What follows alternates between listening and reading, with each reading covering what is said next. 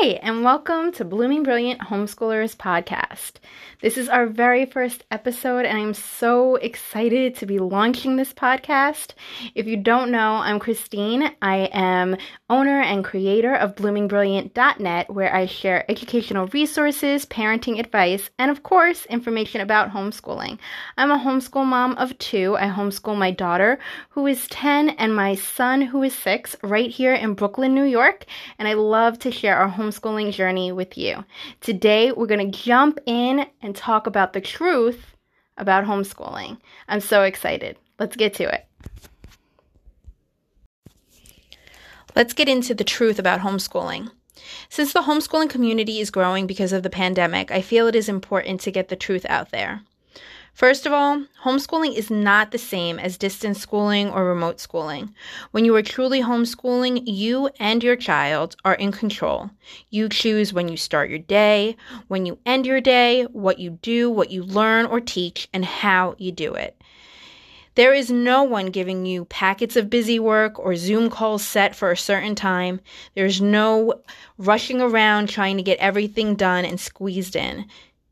You are in control. But still, homeschooling during the pandemic isn't the same as it was.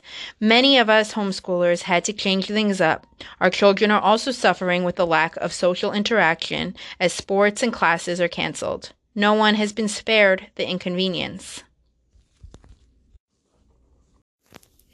Second, homeschooling isn't as scary or as overwhelming as you think once you take control. So I homeschool in New York, and we are considered a very strict state. We have tons of paperwork and things that we have to give to the Department of Education. And once we were starting our homeschool journey and having to do that, I overthought it because that's the type of person I am. I overthink everything. I want to make sure everything is correct and I don't want to mess up anything. It's like really important that I do things and do them correctly. So, of course, I sat there for a week or so, maybe longer, stressing about if I was filling out the forms correctly, if they were going to be like coming after me, making sure that, you know, I'm doing what I say, and if, you know, CPS was going to come and take my kids away because, you know, I'm doing this extreme homeschooling thing going against what everybody else is doing. And then I just, you know, took a deep breath and went and did it. And doing that was like the best thing because once I got it over with, once I got through it, it became easier and easier. So every year, it became a little bit more easy to just do the paperwork. And now it's like no big thing. So if you're overthinking all the requirements and things for your state, know that it will take time to get used to it, but you can do that.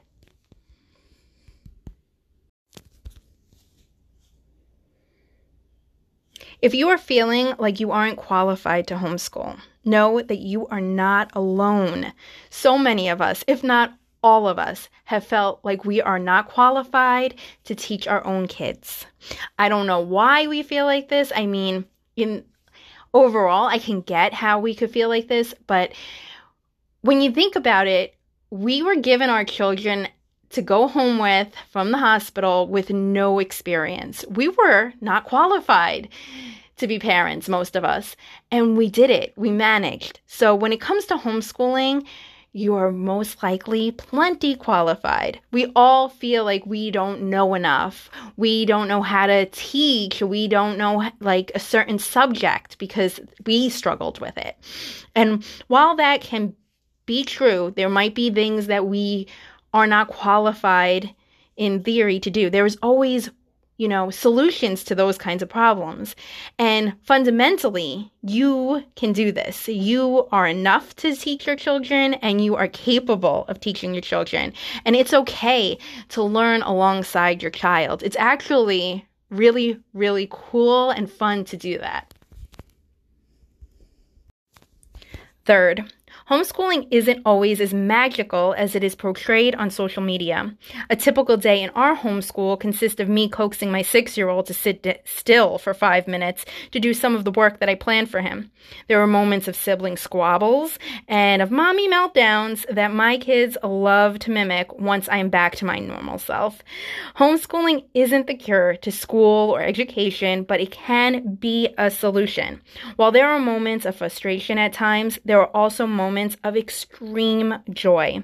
While my son can fight me to the death when it comes to writing his name as AJ instead of Anthony, there are also moments that make me smile from ear to ear, like when my daughter conquered multiplication and my son shocked me with the definition of noun out of the blue. Homeschooling looks different for everyone. It also looks different from year to year. Some years go smoothly, while other years are more difficult. No matter what, there are moments of great joy throughout that make it all worthwhile. Thank you for listening to the Blooming Brilliant Homeschoolers podcast. Make sure to subscribe wherever you listen to podcasts.